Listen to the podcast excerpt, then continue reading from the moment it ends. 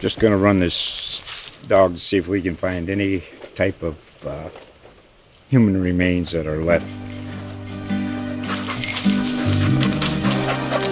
Listen to Where Secrets Go to Die The Disappearance of Derek Hennigan. From the Detroit Free Press, a new podcast set in the woods of Michigan's Upper Peninsula.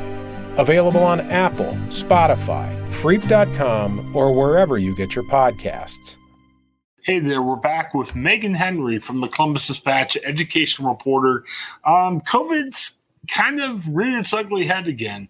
Um, cases have gone on, gone up recently. Um, the variant hasn't helped, and Megan uh, Dispatch has some great ongoing reporting and charts about you know the number of cases at certain schools and more even more importantly which schools are asking kids to mask up I know these things change by the day. What are schools considering as they make that decision with either to reinstate um, a max mask policy or anything like that? Yes, Chris. Well, this this year has really been the year of masks in schools, um, and so yeah, the start of the school year, the dispatch education team we basically just made this this story that we've been updating and monitoring, basically just keeping track of which schools, what your school district is doing regarding masking policy.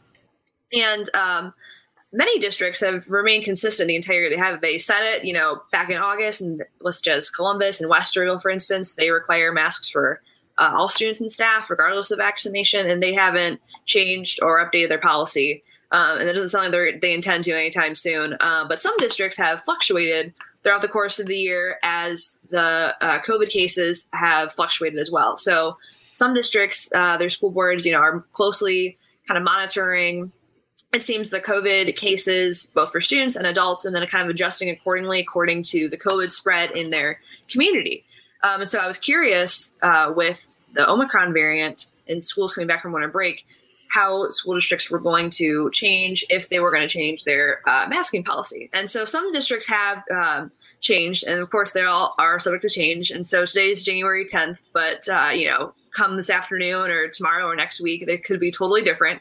Um, but we have seen that some districts um, that previously had masks just recommended, uh, with January, they have actually reinstated or they have just put in a masking policy. So, Licking Heights, for instance, they're uh, a good example of this. They, um, you know, in December before winter break, they had masks that were recommended for students and staff, but they weren't required. Uh, and so, actually, today, January 10th, they are they reinstated a mask policy for everyone, for students, staff, regardless of their vaccination status. And their letter on their website from their superintendent cites the spike in COVID cases. Um, and he, the superintendent says that, you know, infection within the school district has been minimal, but the number of COVID positive cases that have been contracted outside the school district has increased. And so, uh, which has been the case for districts they've been saying this all school year that you know what happens outside of school and in the community is going to affect what happens inside the school.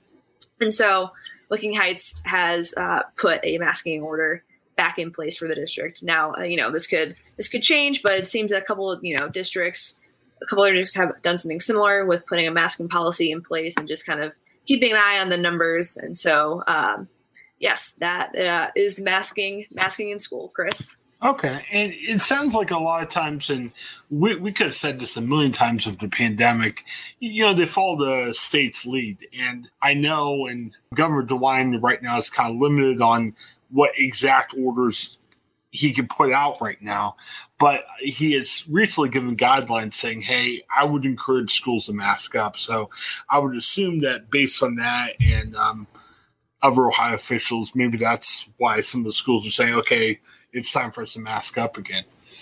Yeah, definitely. Um, I think you bring up a really, a really good point. But um, yeah, I guess we'll just see see what happens as the winter wears on and with this new variant, what happens.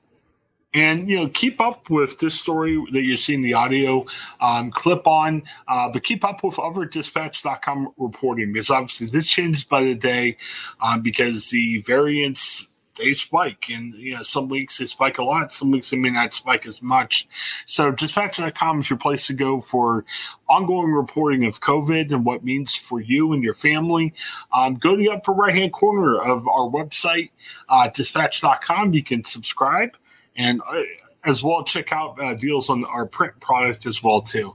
Uh, for Megan, this is Chris. Thanks again. Have a great day, everybody. Just to run this dog to see if we can find any type of uh, human remains that are left. Listen to Where Secrets Go to Die The Disappearance of Derek Hennigan. From the Detroit Free Press, a new podcast set in the woods of Michigan's Upper Peninsula. Available on Apple, Spotify, Freep.com, or wherever you get your podcasts.